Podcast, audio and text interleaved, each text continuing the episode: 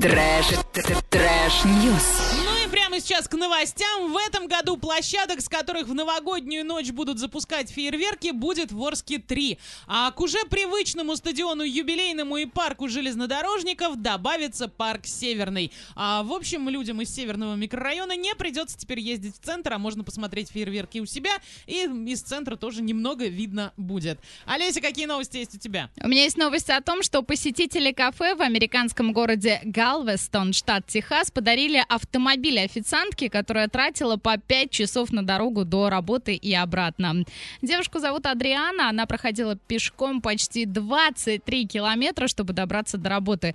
Это или настолько крутая работа, или настолько безвыходная ситуация. И вечером она проделывала тот же путь, почти 23 км. А каждый день она тратила на дорогу 5 часов. Девушка копила деньги, чтобы купить машину, но помимо этого ей надо было оплачивать счета, питаться и обеспечивать себя.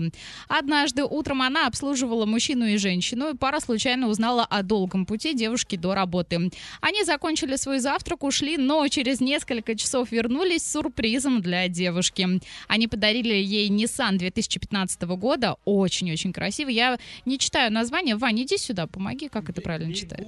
Давай. Центра.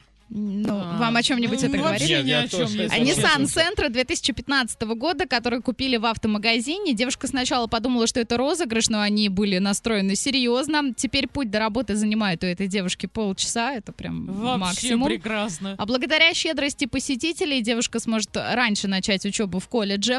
Официантка призналась, что до сих пор не верит в произошедшее и каждые два часа выглядывает из окна, чтобы убедиться, что автомобиль все еще там. А щедрая пара пожелала остаться анонимной и не захотела ничего абсолютно брать взамен. Вместо этого они попросили девушку сделать доброе дело для кого-то еще. Она с радостью согласилась и сказала то, что надеюсь, когда-нибудь я обрету достаточную финансовую стабильность и смогу кому-нибудь помочь. Вот Слушайте, очень классно. И главное, что ее работоспособность по-любому повысится. Однозначно, Пять часов потратить на дорогу ты приходишь, и уже тебе ничего не надо. Здесь за 10 минут поднимешься на телевышку пешком, уже тебе ничего не надо. Да-да-да. Вы знаете, если честно, мне кажется, вот как- как- какой-то, какая-то была причина у этой пары поступить таким образом. Где-то накосячили? Да, вот ты Возможно. знаешь, да, не то чтобы прям вот и не... Ни с того ни с Да, сего да, да. взяли, подарили и так далее. Да, у меня сегодня какая, какой-то рассинхрон происходит. Я просто, сидишь. Я просто хочу сказать, что, ну, наверное, когда-то, может быть, это грешок молодости, может быть, еще что-то. Но, скорее всего, люди, которые делают такие... Я допускаю, что я ошибаюсь, но, скорее всего, люди, которые делают вот такие вот серьезные поступки, ну, где-то что-то вот они... Это как вот, знаешь, прийти в церковь, да, когда вот, вот что-то, ты знаешь за Да. собой какой-то грешок. А названы самые выгодные направления для путешествий на Рождество, и как вы думаете, что это? Европа. Турция. Итак, а, наибольшей популярностью пользуется Италия. Недельный тур на двоих может стоить всего лишь 36 тысяч рублей. Но не из Орска. При этом туристы выбирают не только экскурсионные программы, но и поездки на горнолыжные курорты и комбинированные маршруты. Также в числе лидеров оказалась Чехия.